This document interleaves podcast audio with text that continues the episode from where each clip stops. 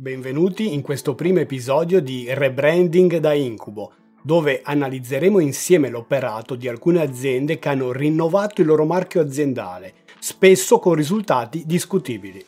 Mettere mano a un marchio può rivelarsi molto complicato. Entriamo direttamente nella storia dell'azienda e nell'immaginario collettivo dei clienti che hanno accettato e amato quel logo. Inoltre, ogni decisione avrà un impatto diretto sul fatturato e sulle quote di mercato dell'azienda, come avremo modo di vedere in questo contenuto. In particolare, analizzeremo in questo video 8 rebranding non particolarmente riusciti. Benvenuti nel Marketing Garage, il mio nome è Gianluca Testa e da 20 anni sono un consulente ed imprenditore del settore marketing, founder di alcune realtà come For Incentive, For Contest e Memo Brand.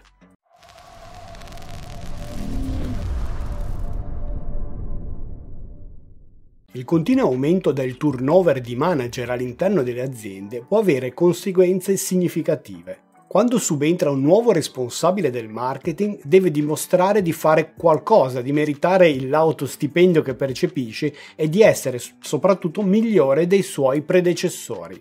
Spesso senza aspettare il tempo necessario per capire la storia dell'azienda, promuove dei cambiamenti come il rinnovo del marchio, ritenuto non più in linea con i valori che l'azienda deve trasmettere. Solitamente ci si può trovare in queste situazioni.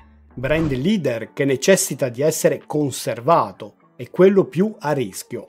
Brand storico ma che ha necessità di essere svecchiato brand che ha perso identità e smalto nel tempo e che ha effettivamente necessità di tracciare una nuova rotta. Bene, partiamo dal primo esempio, BMW. Il settore dell'automotive non ha mai prestato molta attenzione ai loro marchi grafici, se ad esempio lo paragoniamo alle aziende come Unilever o Procter Gamble, che con i loro ampi portafogli prodotti devono combattere per trovare posto sugli scaffali della GDO. Senza essere accusato di blasfemia, anche aziende iconiche come Ferrari e Lamborghini penso avrebbero bisogno di aggiornare la grafica dei loro marchi, senza stravolgerli naturalmente o senza perdere la loro storicità. Nel caso di BMW parliamo di un marchio che si è evoluto molto poco nel corso del tempo. Il lettering è composto solo da tre consonanti disposte a cerchio e da altri elementi grafici che lo rendono un logo soggettivamente poco accattivante e che non trasmette nulla di quelli che dovrebbero essere i valori del brand,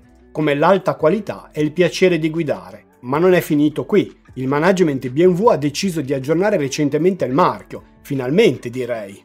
Ma il risultato è stato disastroso. È stato scelto un effetto in negativo su sfondo bianco. Io lo trovo veramente orribile, ma aspetto di sapere il tuo parere qua nei commenti. Mulino bianco, ho visto un video rilasciato dalla Barilla nel quale si elencavano tutti i valori di Mulino Bianco evidenziati dal nuovo logo. Naturalità, sostenibilità, biodiversità. Una considerazione subito. Quando dobbiamo spiegare qualcosa è perché temiamo che le persone non capiscano quello che vogliamo trasmettere loro o che semplicemente non lo noteranno. Ed è proprio quello che è successo. Qui non possiamo parlare di un rebranding ma riuscito o irrispettoso della storia della marca ma anzi al contrario possiamo obiettare di quanto poco sia stato modificato. Sono quasi certo che 9 consumatori su 10 che hanno messo un pacchetto di biscotti nel carrello non se ne siano accorti di questo aggiornamento, molto semplicemente. Si è ironizzato molto sul fatto che l'unica vera grande differenza sia stata l'aggiunta di un'ape in mezzo alla corona dei fiori. In realtà l'elemento più significativo non è stato aggiunto, ma bensì levato. Sto parlando del brand ombrello Barilla, che per anni ha accompagnato quello del Mulino Bianco. Ora Mulino Bianco non ha più bisogno di presentazioni o di garanzie dalla parte dell'azienda madre e può proseguire il suo viaggio da solo. Passiamo ora al terzo caso, Juventus. Parliamo ora di rebranding nel mondo del calcio. Quando la Juventus ormai qualche anno fa ha presentato il nuovo logo, ha destato molto scalpore e incontrato una pioggia di critiche. I loghi delle compagini sportive sono spesso legati al passato e alla tradizione. La squadra di Torino ha voluto cambiare e presentare un logo molto più moderno. Può piacere o meno, ma personalmente non lo considero affatto un rebranding da incubo. Anzi, penso sia stato un progetto molto coraggioso che viene incontro ai nuovi utilizzi che una squadra di calcio può fare del proprio brand. Penso in primis alla presenza social e al merchandising, come magliette, felpe e accessori vari. In questo caso penso che l'innovazione abbia saputo valorizzare il brand e proiettarlo nel futuro, pronto a cogliere nuove occasioni di business. Quarto caso, Tropicana. Passiamo ora al caso Tropicana, uno dei più interessanti ed emblematici, visto che tocca in particolare la sfera del packaging. Come sai considero il packaging uno dei pilastri del positioning e questo esempio fa capire chiaramente quale portata economica può avere infrangere questi principi.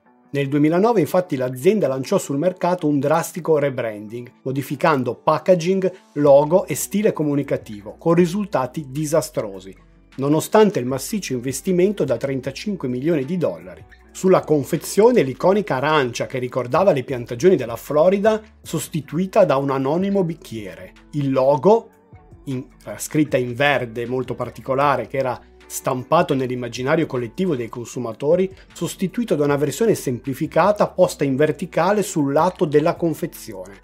Risultato, i consumatori si trovarono di fronte a un prodotto che non riconoscevano più, smettendo quindi di acquistarlo. Questo ha generato un calo del 20% delle vendite per un valore di oltre 30 milioni di dollari il crollo della brand awareness, nonché conseguenze negative alla reputation aziendale. Tropicana fu costretta a reintrodurre la vecchia confezione decretando l'insuccesso del rebranding, considerato come un fallimento totale, perché alla fine non comandano i direttori marketing, i dirigenti e neanche l'amministratore delegato, comanda solo il cliente. Prima di continuare con altri 4 rebranding da incubo, ti invito a seguire il canale e cliccare sulla campanellina per essere aggiornato sui nuovi contenuti pubblicati. Come hai visto troverai solo contenuti di marketing molto pratici. Un altro caso eclatante di epic fail è quello di Gap, un marchio di abbigliamento casual molto conosciuto in tutto il mondo. Nel 2010, in seguito a un calo significativo delle vendite dovuto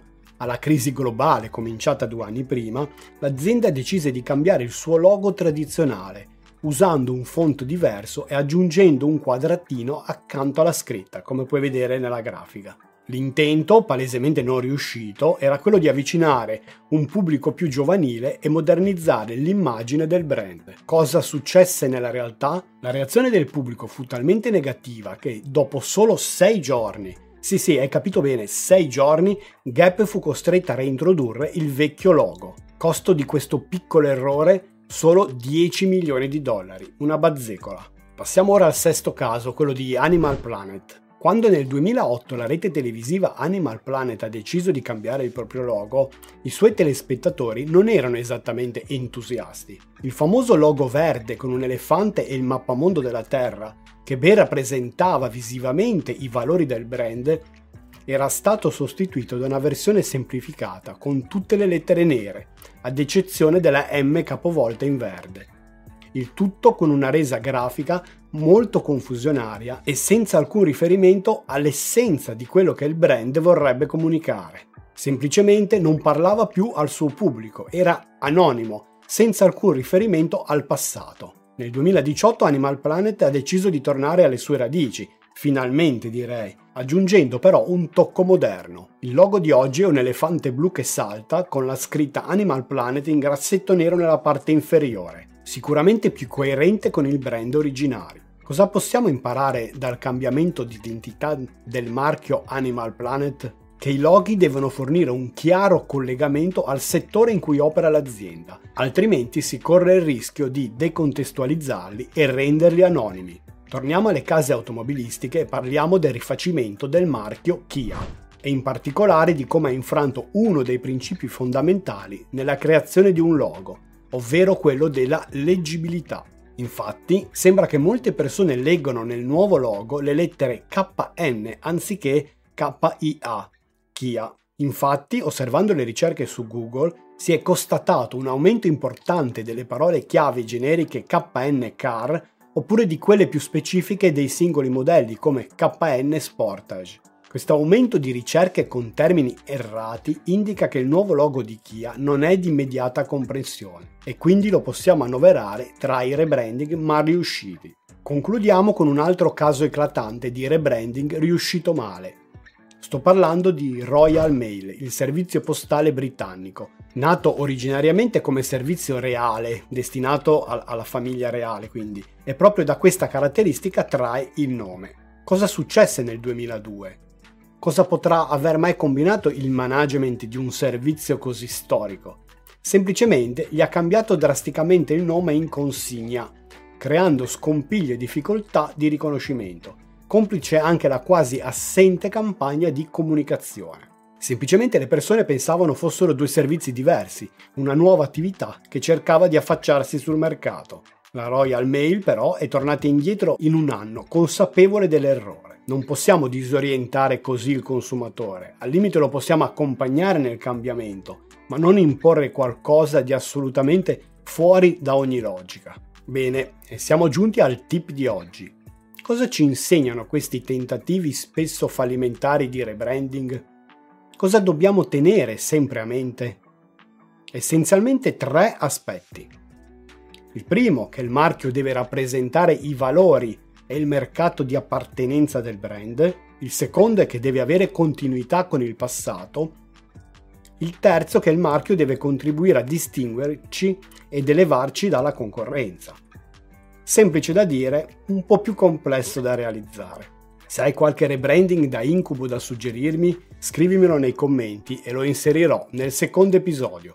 E ricordati, è vero che le vie del marketing sono infinite, ma solo lo studio e l'esperienza ti faranno imboccare la più veloce e profittevole. Ciao, a presto!